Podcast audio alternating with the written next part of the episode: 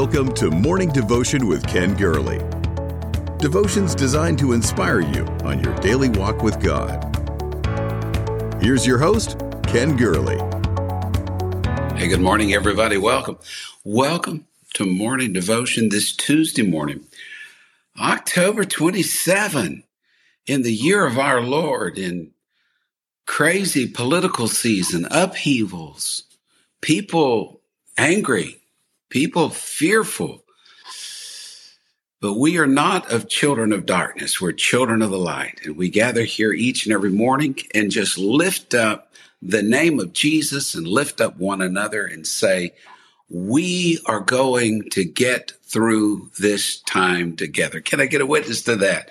So Deborah and Ruth and Leah and Wade and Steve, thank you. Thank you for making this a part of your day and just saying, this is a day to rejoice in the Lord and to be the light of the world and the salt of the earth.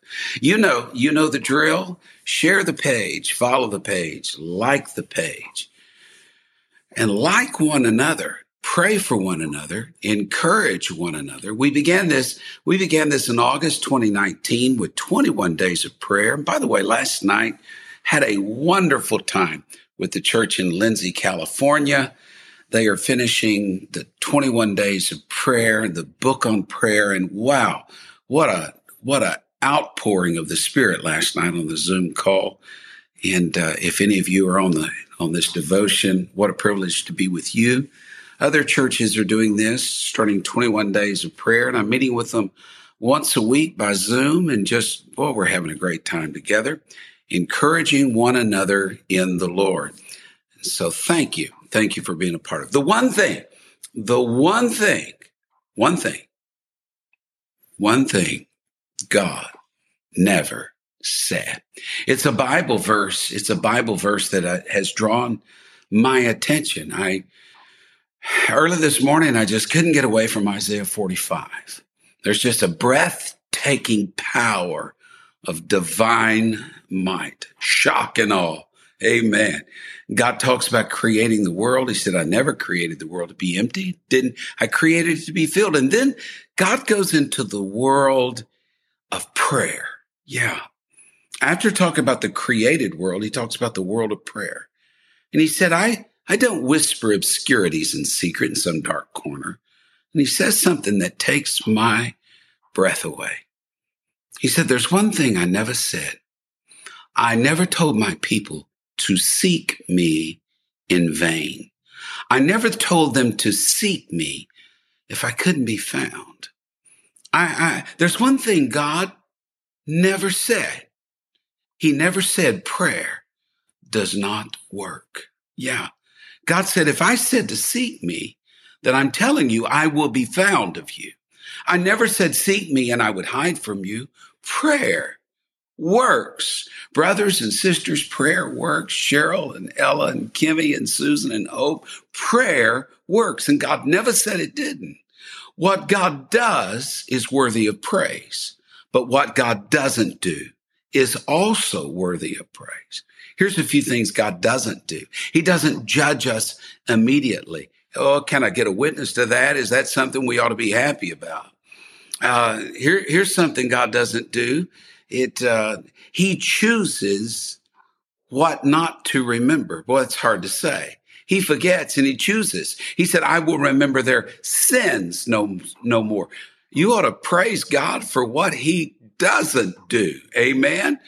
What he doesn't do. What he says is comforting.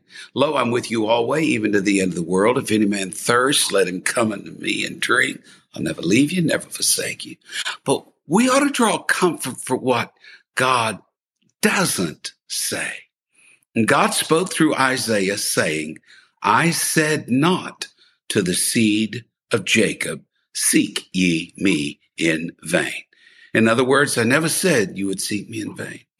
I never said you would pray and not find me. I never said that.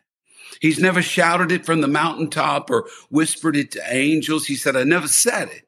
I never said that you seek me in vain. I never said that your prayers don't work. God places his right hand of power upon every word that he's spoken. He's, it's as if he said, I do solemnly affirm that I never said people would ever seek me in vain, that prayer never works. Our God isn't like some mythological Sibboleth that he speaks mysteriously with a double, a double tongue.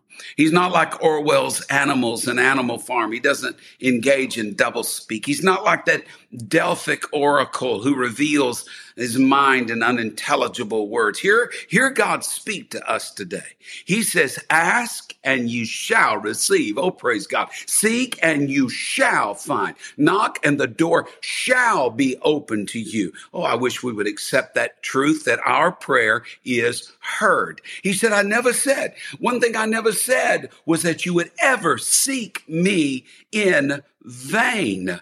No, no, he said, I don't want vain repetitions. I want to hear your prayer. I want to hear the sigh and the cry of your heart. Prayer must be heard and that God has marked those who sigh and cry. No one ever prays in vain. You never pray in vain. This is what I believe the word of God teaches. If we seek God in his name and his way, you'll never seek him in vain. You'll never come up empty. Can I, let's ta- tackle some negative hypothesis uh, hypotheses, if you if you're hip- hypotheticals, if you let me, I, let me just jump in. Let's let's do seven negatives. All right, you ready? Seven negatives. I'm going to trust some of you scribes to list these out to the side because I'm going to fly through them. I will try to remember to say one, two, three, four. So get ready, get ready. Here we go. Seven negatives. Let's look at these hypotheticals, these hypotheses. Number one if God doesn't answer prayer, then he's cruel to command us to pray. You know, a man's heart, we're made in the image of God and we're moved to pity. We, we see an animal hurt on the side of the road and we want to pull it from harm's way. You, you see a bird fallen from the nest and you want to restore it back to the nest. That's how he made us. Don't give man more credit than what you would God. God made you as one of his kids. If you asked of him bread, would he give you a stone? How much more will your heavenly father do for you? When God says pray without ceasing and to never stop praying, is it because he has no intention to answer your prayer? No. God says, call unto me and I will answer you and show you great things that you know not. My God is good. And when he commands us to pray, if he was going, if we were going to pray in vain and he commands us to pray, that'd be cruel, but he's good. And when he commands us to pray, he knows that's the conduit through which he can do it in our lives. Oh, praise God. I like that, that he passes blessings to us through prayer. Second hypothetical. If God doesn't answer prayer, then people who pray are really worse off than people who don't pray. Now, does that make any sense to you whatsoever? I mean, think about it just a moment. The man who prays is one who's hungry and thirsty for God. And what, what good is that hunger if God's cupboards are bare? If the brook has run dry? Those who pray then would not be rewarded. The message is if you sow, you will not reap. That violates the law of the harvest. Because my Bible says if I sow in tears, that I will come again, doubtless rejoicing. Yes, I'm going to reap in joy. Jesus said, blessed are those that hunger and thirst are after righteousness. They shall be filled. God's cupboards are not bare. The rivers not run dry. Seek him. The third hypothetical. If God didn't hear and answer prayer, then God is the source of our misery. Now, think about this. When God created this body, not a single joint, not a single muscle, tissue, organ system was deliberately placed there to cause you pain or to cause you misery. Do you think that same creator would romance his children, bid them to pray, but then delight himself in withdrawing the prize? No, the world may enjoy that. The devil does enjoy that, but not our God. If you think that about God, that he causes you to pray just to provoke your misery, then you don't know God. Prayer is a divine impulse within you to come back to God. Prayer is the fruit of God working in you. God's not the author of confusion or misery. He's the source of joy and faith. Oh, yeah. Let's go a little further. I feel unbelief crumbling in our virtual room here today. God's reputation is at stake here. Number four, if God didn't answer prayer, his reputation is shattered. Remember, answered prayer is God's memorial. It's the way he distinguishes himself from all the other false gods. They have ears, but hear not. They have hands, they can't help. This is God's memorial that God hears and answers prayer. It's what David said, Oh, thou that hearest prayer, unto thee shall all flesh come. That's why we come to God. He is a rewarder of those who diligently seek him. But pastor, what if there's a delay? Does that mean God isn't God? No. If the answer tarries, it's just that much sweeter when it finally comes. It's the, the, the word says, if the vision tarry, wait for it. It shall come. Don't be like those priests of Baal cutting themselves and their God doesn't answer and the sarcastic Elijah cries out he's asleep uh, cry out a little louder. He's on vacation. Uh, we just need to clear the stage as Elijah did. A 63 word prayer that began with, Hear me, O Lord, hear me. And down comes the fire from heaven.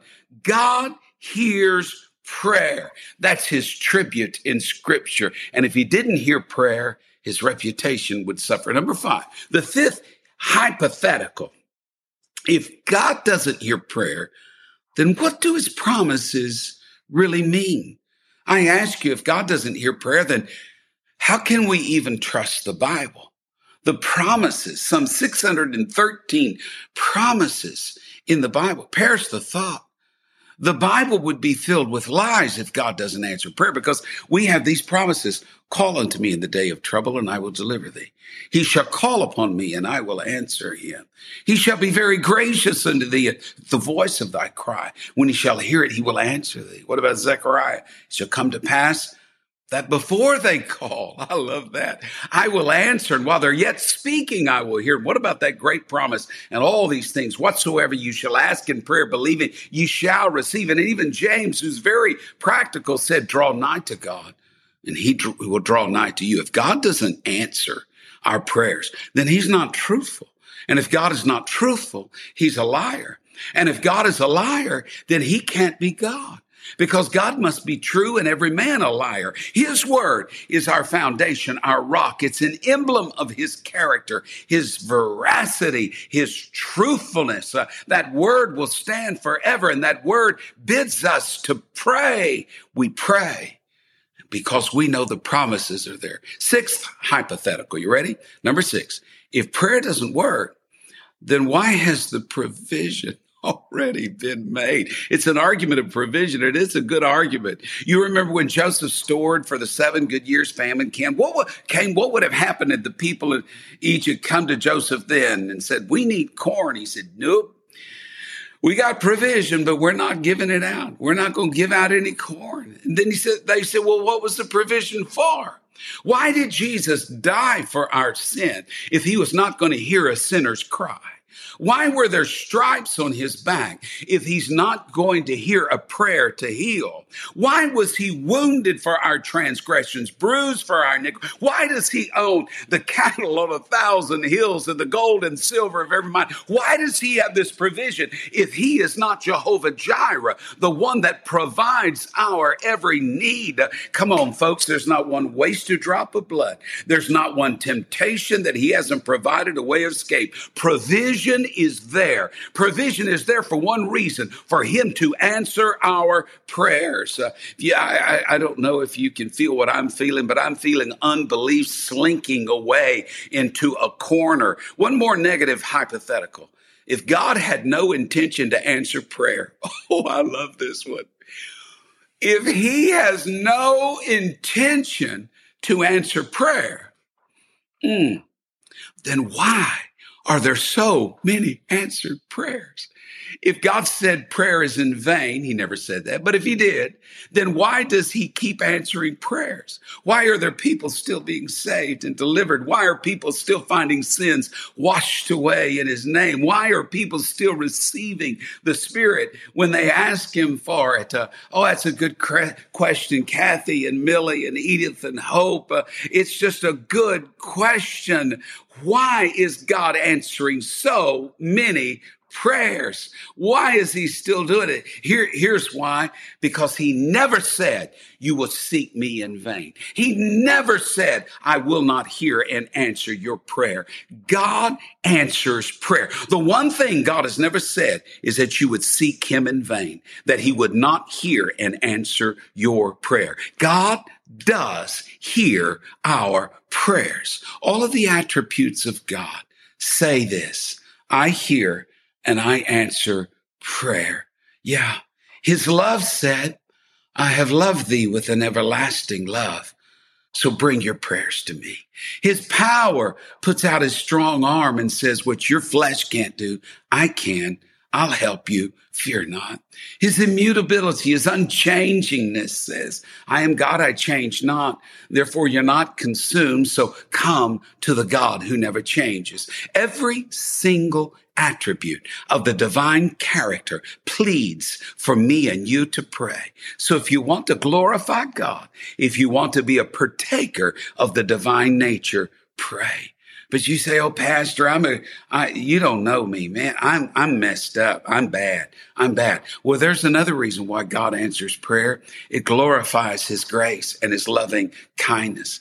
It honors God to show forgiveness. Do you think it honors God to forgive those who don't need to be forgiven and to heal those who don't need to be healed? No, no. But to take a rebel into the family and to adopt him to adorn them with the crown jewels. That's what honors God.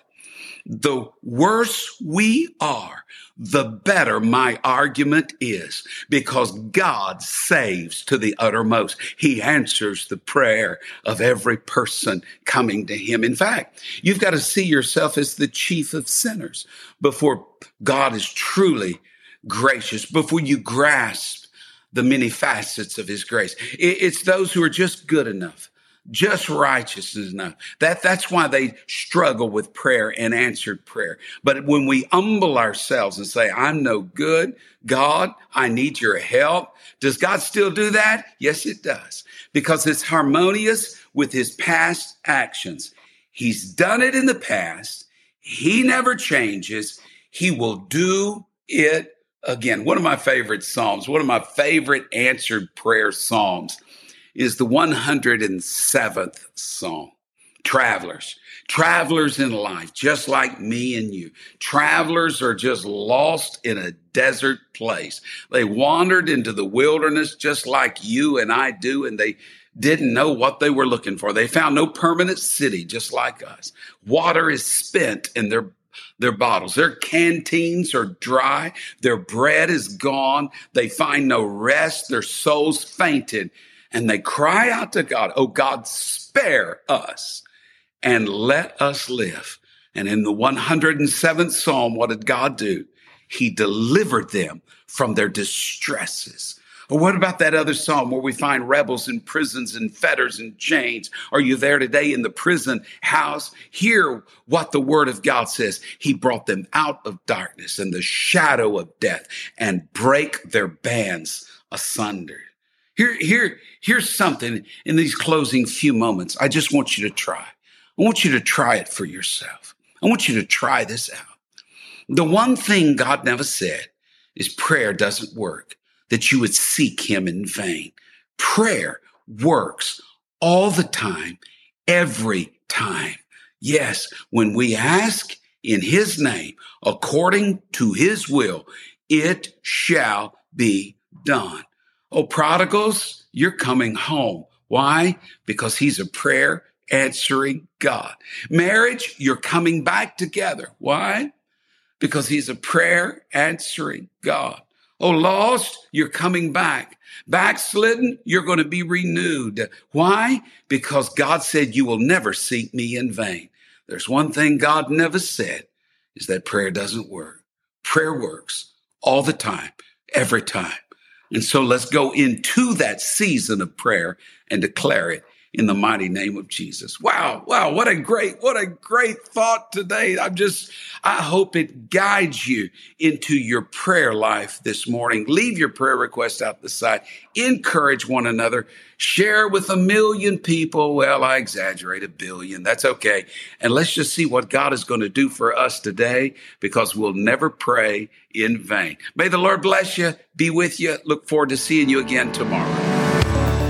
Thank you for listening to Morning Devotion with Ken Gurley. Join us next time for another inspiring devotion. To support this ministry, please visit firstchurch.com forward slash give.